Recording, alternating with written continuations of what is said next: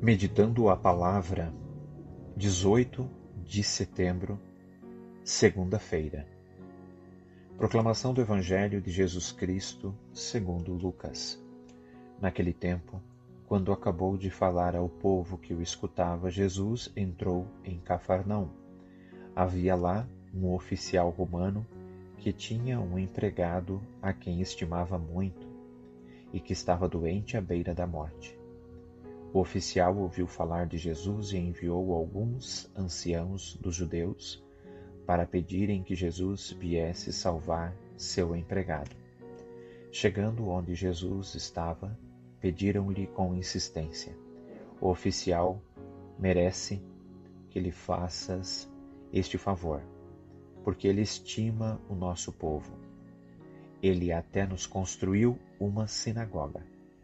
Então Jesus pôs-se a caminho com eles, porém, quando já estava perto da casa, o oficial mandou alguns amigos dizerem a Jesus: Senhor, não te incomodes, pois não sou digno de que entres em minha casa.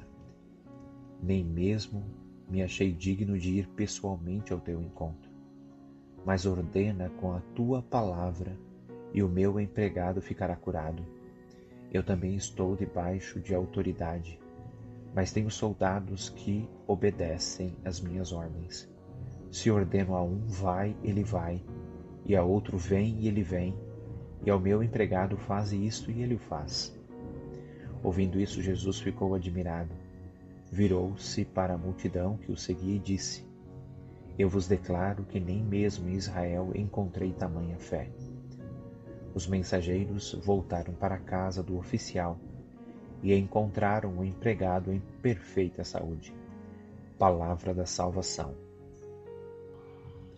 mas um pagão que Jesus elogia por ter mais do que Israel, ou seja, o povo para quem ele foi enviado.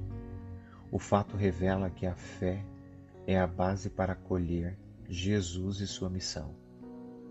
Na mesma trilha, a Igreja usa na liturgia da missa, no momento da comunhão eucarística, a frase: Senhor, eu não sou digno. No entanto, a fé não é só acreditar na presença real do Mestre na hóstia consagrada.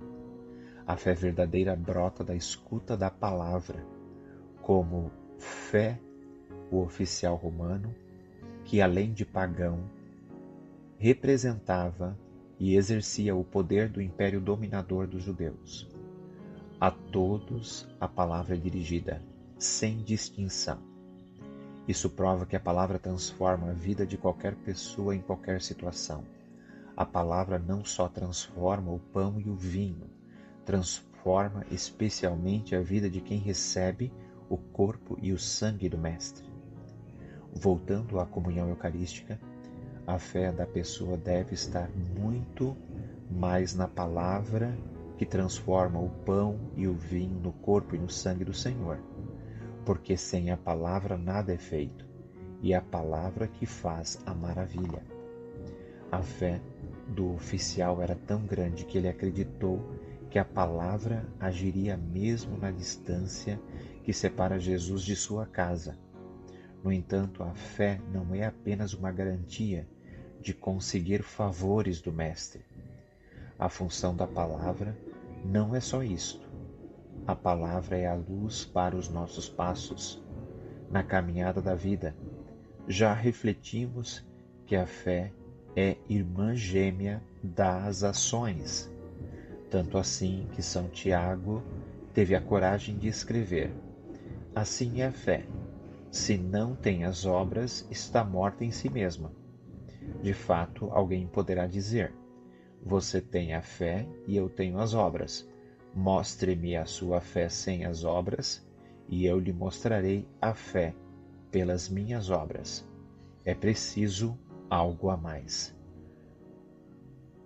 Nada te perturbe, nada te amedronte. Tudo passa, só Deus não muda. A paciência tudo alcança, quem tem Deus nada falta, só Deus basta. Por intercessão de Santa Rita de Cássia, Deus te abençoe. Pai, Filho e Espírito Santo. Amém.